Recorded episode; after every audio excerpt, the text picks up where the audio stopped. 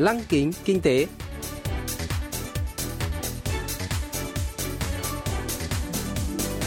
Xuân Trường xin kính chào quý vị và các bạn.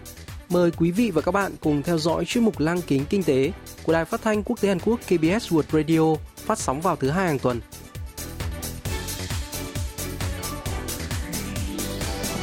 Thưa quý vị và các bạn, chuyên mục tuần này gồm các nội dung chính như sau. Trong mục tiêu điểm kinh tế, mời các bạn nghe phân tích lo ngại về lạm phát ngày càng gia tăng. Phần cuối của chương trình sẽ giới thiệu về các doanh nghiệp Hàn Quốc hiện đang dẫn đầu trong việc đưa ra những ý tưởng đổi mới với niềm hy vọng sẽ dẫn dắt tương lai của nền kinh tế toàn cầu. Cụ thể, hôm nay chúng tôi sẽ giới thiệu với quý vị và các bạn về Well, công ty khởi nghiệp về chăm sóc sức khỏe kỹ thuật số với sản phẩm thắt lưng thông minh.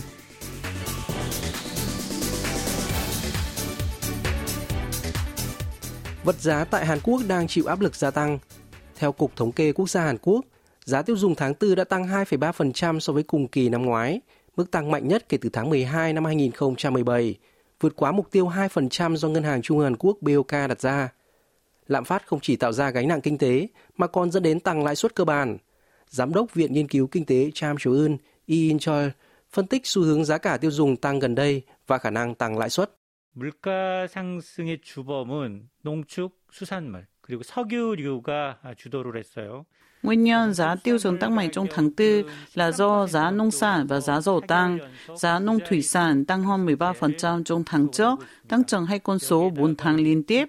Giá nhà ở cũng tăng mạnh nhất kể từ tháng 12 năm 2017, khiến sinh kế của những người dân vốn chưa cảm nhận được tác động của phục hồi kinh tế trở nên tồi tệ hơn.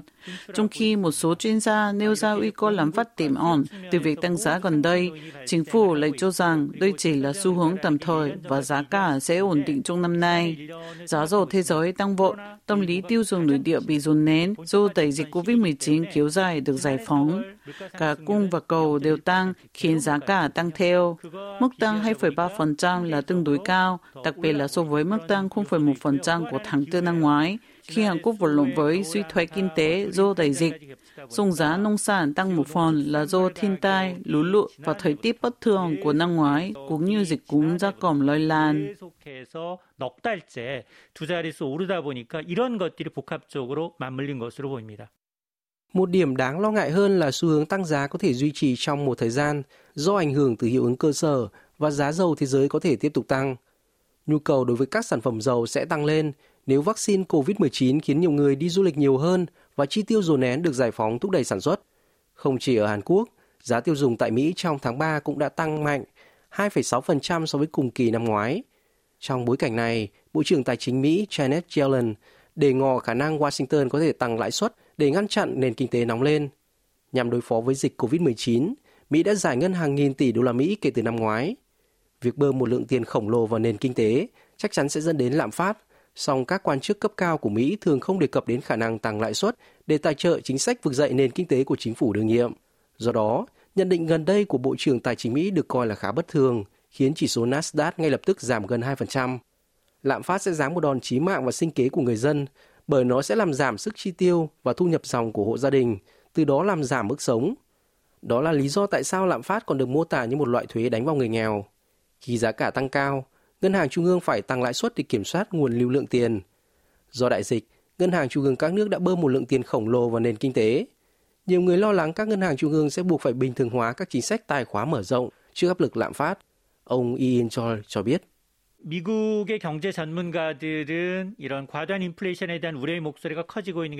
Theo tạp chí Forward Mỹ, hầu hết các nhà kinh tế dự đoán giá cả sinh hoạt sẽ còn tiếp tục tăng trong vài tháng tới, khiến tỷ lệ lạm phát tăng.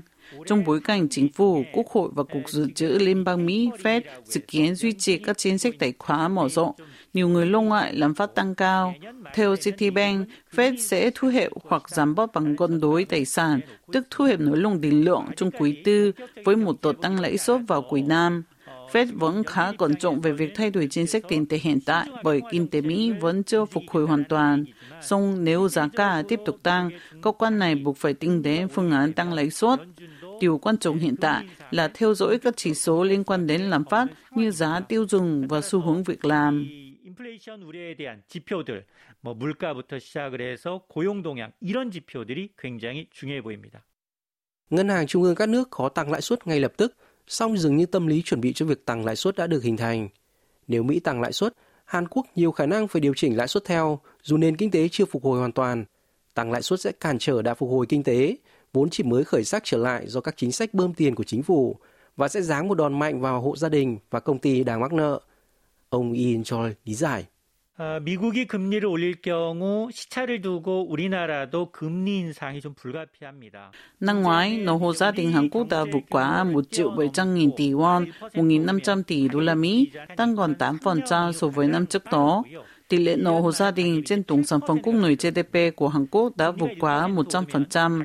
Lãi suất tăng 1% đồng nghĩa với việc tăng 12.000 tỷ won, hơn 10 tỷ đô la Mỹ tiền lãi đối với nợ hộ gia đình các doanh nghiệp tư nhân cũng phải trả thêm hàng tỷ đô la Mỹ tiền lãi. Như vậy, lãi suất tăng sẽ tác động nghiêm trọng đến các cá nhân và các doanh nghiệp nhỏ đang mắc nợ. Tác động của tăng lãi suất đối với thị trường tài chính cũng nghiêm trọng hơn. Xét theo kinh nghiệm trong quá khứ, khi Mỹ tăng lãi suất, các thị trường mới nổi, bao gồm Hàn Quốc, sẽ bị ảnh hưởng nặng nề. Để ngăn dùng vốn đầu tư giải khỏi thị trường, các nước mới nổi buộc phải tăng lãi suất theo, đồng thời phải đối mặt với vấn đề suy thoái kinh tế và gánh nặng trả nợ. Xét tới khoản nợ hộ gia đình khổng lồ của Hàn Quốc, tăng lãi suất có thể là ngòi nổ của một quả bom đối với nền kinh tế trong nước. Ngoài ra, Seoul đang có tiến độ triển khai tiêm vaccine COVID-19 chậm hơn so với Washington, tức Hàn Quốc có thể khó bắt kịp đà phục hồi kinh tế của Mỹ. Nếu Mỹ chấm dứt chính sách nới lỏng tiền tệ và tăng lãi suất, kinh tế Hàn Quốc sẽ hứng chịu cú sốc lớn. Do đó, Seoul cần theo dõi sát sao xu hướng kinh tế toàn cầu. Ông Ian Chol nhận định. 정부는 당분간 물가는 오르겠지만 연간으로는 목표치 2% Chính phủ Hàn Quốc cho rằng xu hướng tăng giá hiện nay chỉ là tạm thời, ít có khả năng vượt quá mục tiêu 2% của BOK. Song với nguồn thanh khoản dồi dào, và phục hồi kinh tế và tiêu dùng tăng, thì lạm phát sẽ còn tăng cao trong tương lai. Mặc dù BOK cho biết sẽ kiểm chế việc tăng lãi suất, nhưng lãi suất cho vay của các ngân hàng địa phương và lãi suất thị trường tăng tăng. Với các yếu tố rủi ro liên quan đến đại dịch, rất khó để thay đổi chính sách nới lỏng tiền tệ hiện nay. Tuy nhiên, chính phủ vẫn phải điều chỉnh mức nợ hộ gia đình và nợ quốc gia để chuẩn bị tăng lãi suất.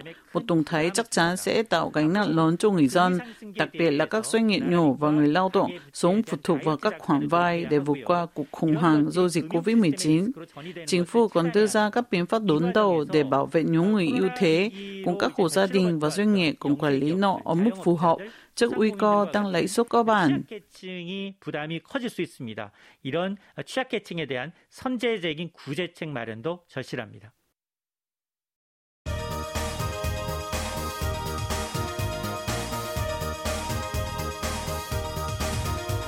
Tiếp theo chương trình là phần doanh nghiệp tiên phong trong kinh tế Hàn Quốc, giới thiệu về những doanh nghiệp Hàn Quốc đi đầu trong việc tạo ra những ý tưởng mới, sở hữu công nghệ hàng đầu và hứa hẹn sẽ dẫn dắt nền kinh tế trong tương lai. Hôm nay, chúng tôi sẽ giới thiệu về Welt, công ty khởi nghiệp về chăm sóc sức khỏe kỹ thuật số. Welt được thành lập năm 2016 sau khi tách ra khỏi chương trình ươm mầm ý tưởng C-Lab của công ty điện tử Samsung.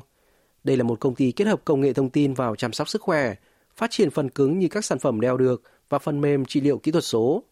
Là một học sinh tài năng, giám đốc Kang Song Chi của Welt từng được nhận giải thưởng tại triển lãm phát minh khi còn theo học phổ thông trung học. Anh từng làm bác sĩ rồi xin làm việc tại hãng điện tử Samsung trước khi thành lập Welt. Khi còn là nhân viên Samsung, anh từng nộp hồ sơ cho chương trình ươm mầm ý tưởng C-Lab, cạnh tranh với các ý tưởng liên quan đến nhiều lĩnh vực như trí tuệ nhân tạo AI, xe tự hành. Vượt qua hàng nghìn đối thủ cạnh tranh, ý tưởng chiếc thắt lưng thông minh giúp quản lý sức khỏe cho người đeo đã được nhận hỗ trợ. Vừa là tên sản phẩm cũng như vừa là tên công ty, Welt được lấy từ Wellness Bell, là chiếc thắt lưng thông minh đầu tiên trên thế giới giúp người đeo ghi lại các thói quen sinh hoạt, tình trạng sức khỏe mỗi ngày, giúp quản lý sức khỏe tốt hơn. Giám đốc Kang Song Chi cho biết. 스마트 벨트라고 하면 뭐 특이한 형태를 생각하실 수 있지만 Mặc dù trông giống thắt lưng thông thường, thắt lưng thông minh Welt gắn các cảm biến đo kích thước vòng eo, đếm số bước di chuyển, tính toán thời gian ngồi của người đeo mỗi ngày, theo dõi tình trạng ăn quá nhiều và xác định dáng đi. Welt cũng có thể sử dụng để đo triệu chứng rối loạn thần kinh Parkinson, trí nhớ suy giảm hay tiểu đường để phán đoán mức độ tiến triển của bệnh. Chỉ với một lần sạc pin là có thể sử dụng chiếc thắt lưng này tới 2-3 tháng, lâu hơn hẳn các thiết bị khác như đồng hồ thông minh chỉ chạy được một tuần. So với đồng hồ thông minh, Thắt lưng Welt cung cấp nhiều loại dữ liệu chính xác hơn, hiển thị thông tin chi tiết của người dùng.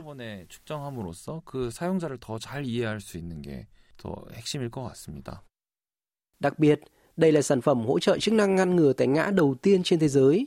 Khác với các sản phẩm đeo khác, chỉ phát hiện sau khi người dùng bị ngã. Thắt lưng thông minh của Welt có thể dự đoán nguy cơ bị ngã thông qua phân tích những dấu hiệu bất thường về dáng đi. Sản phẩm đã giành giải thưởng sáng tạo tại triển lãm điện tử tiêu dùng CES 2020 lớn nhất thế giới. Ngoài thắt lưng thông minh, Welt đang tập trung phát triển phương pháp trị liệu kỹ thuật số, thu hút nhiều sự chú ý trong kỷ nguyên hậu COVID-19. Giám đốc Kang Song Chi bật mí. 저희가 한 6개 정도의 질환을 다루는 Chúng tôi đang phát triển ứng dụng có thể ứng phó với 6 loại bệnh. Thông qua thử nghiệm lâm sàng, chúng tôi đang kiểm chứng mức độ thuyên giảm của bệnh giữa người dùng và người không dùng ứng dụng. Chẳng hạn, khi người bị bệnh tiểu đường được phát thuốc, ứng dụng sẽ kiểm tra có dùng thuốc và tập thể dục thường xuyên không. Mặc dù có nhiều ứng dụng có tính năng đếm số bước di chuyển, song chúng có thể gợi ý tập thể dục quá sức, không biết được chỉ số thông thường của bệnh nhân tiểu đường. Ngược lại, sản phẩm của chúng tôi sẽ tính toán bài tập phù hợp và theo dõi các bước thực hiện. Thắt lưng thông minh cũng có thể nhận ra sự thay đổi chu vi vòng eo, quản lý lượng đường trong máu hiệu quả hơn. Dựa trên dữ liệu, phương pháp trị liệu kỹ thuật số đưa ra hướng dẫn chăm sóc sức khỏe phù hợp với từng người, tối ưu hóa quy trình điều trị và góp phần cải thiện hiệu quả trị liệu. So với việc sử dụng thuốc, việc thu thập và sử dụng thông tin sức khỏe hàng ngày là hoàn toàn khả thi. 이제 여러 가지 정보들을 같이 취합하는 것이 이제 가능해졌다 얘기할 수 있습니다. Trị liệu kỹ thuật số dù không phải là dược phẩm, nhưng đó là các chương trình phần mềm giúp điều trị bệnh và cải thiện sức khỏe người bệnh như thuốc. Chúng có nhiều dạng như ứng dụng di động, trò chơi, thực tế ảo VR và trí tuệ nhân tạo AI.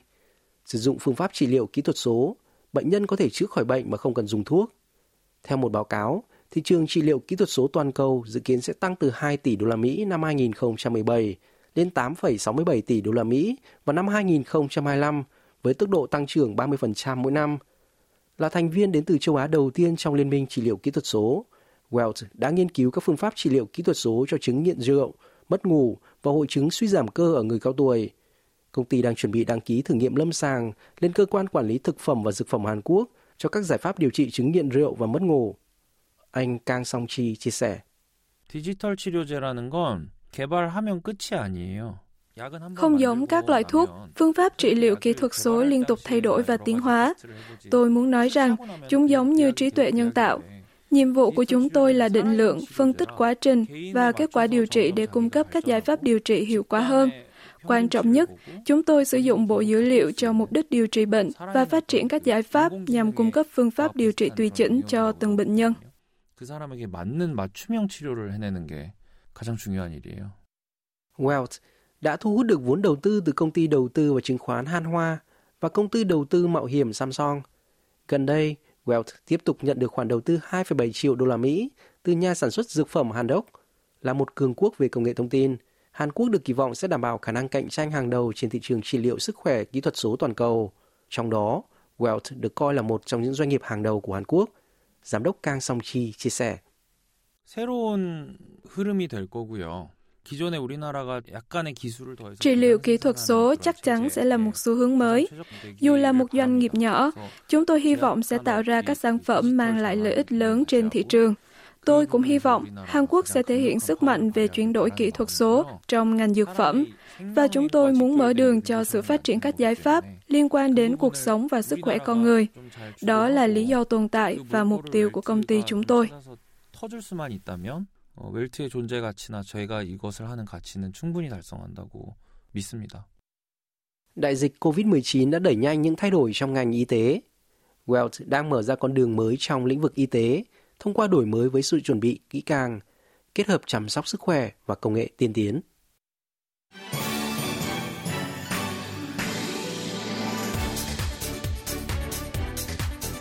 Quý vị và các bạn vừa lắng nghe chuyên mục Lăng kính kinh tế tuần này.